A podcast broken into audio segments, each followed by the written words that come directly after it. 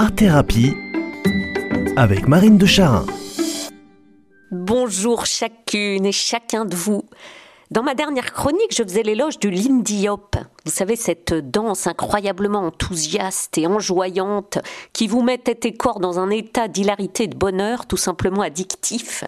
Cette danse plaisir portée par la musique swingante et belle qui vous tonifie muscles et mental et qui en fait vraiment une danse thérapeutique de premier choix.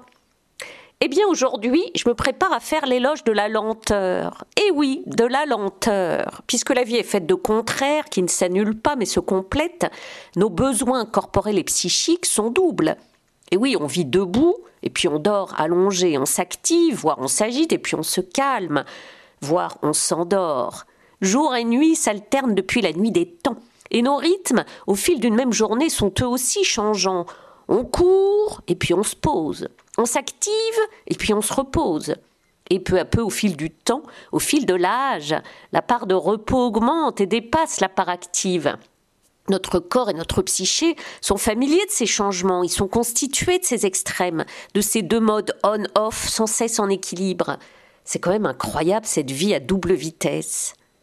Alors, après la famille Speed avec le Lindy Hop, nous voilà dans la famille Lenteur. Et j'ai choisi le Qigong comme art suprême de la lenteur, comme éloge de la lenteur. Le Qigong, vous savez, cette pratique issue de la médecine traditionnelle chinoise. Mais oui, en voilà un bel exemple de lenteur bienfaisante qui permet de retrouver l'équilibre corps-tête-cœur par la respiration douce et profonde, par les mouvements conscients qui s'enchaînent très lentement, de plus en plus amplement, par les postures immobiles, par les étirements, par la méditation. Et c'est incroyable, je trouve, de constater comme les effets thérapeutiques sont analogues à ceux du Lindeop euh, péchu. Mais oui, le Qigong, lui aussi, améliore la souplesse, détend le corps, déstresse, équilibre le cortisol, cette fameuse hormone qui perturbe le sommeil, qui fatigue le cœur, qui favorise l'ostéoporose. Et oui, le Qigong diminue la tension, diminue le taux de cholestérol, réduit la douleur chronique, optimise les fonctions immunitaires. Et même, le Qigong aide au sevrage des accros d'héroïne. Alors, que demander de plus? Et je me disais, finalement, on devrait passer nos journées à alterner des bons rajeunissants avec le Lindy Hop et des mouvements lents de Qigong. En pratiquant l'un puis l'autre, on tendrait vers un équilibre corporel et psychique tout à fait idéal.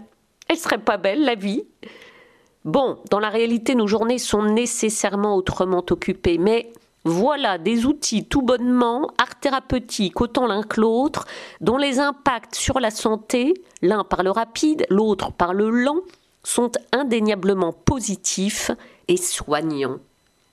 Alors les amis, cette semaine, je propose qu'on ait une petite pensée pour l'allumeur de réverbère. Vous savez, cet ami du petit prince. Jour, nuit, jour, nuit. Eh bien, faisons la même chose. Lindy hop, Qigong. Rapide, lent. Mais oui, chouchoutons notre corps, notre tête et notre cœur dans l'alternance de ces deux rythmes et de ces deux pratiques tout aussi thérapeutiques l'une que l'autre. Ah, vive la vie sous toutes ses formes et par toutes ses cadences. Que votre semaine soit belle, dansante puis respirante, secouée de son petit grain de folie, puis sagement reposée, et vice-versa dans la joie.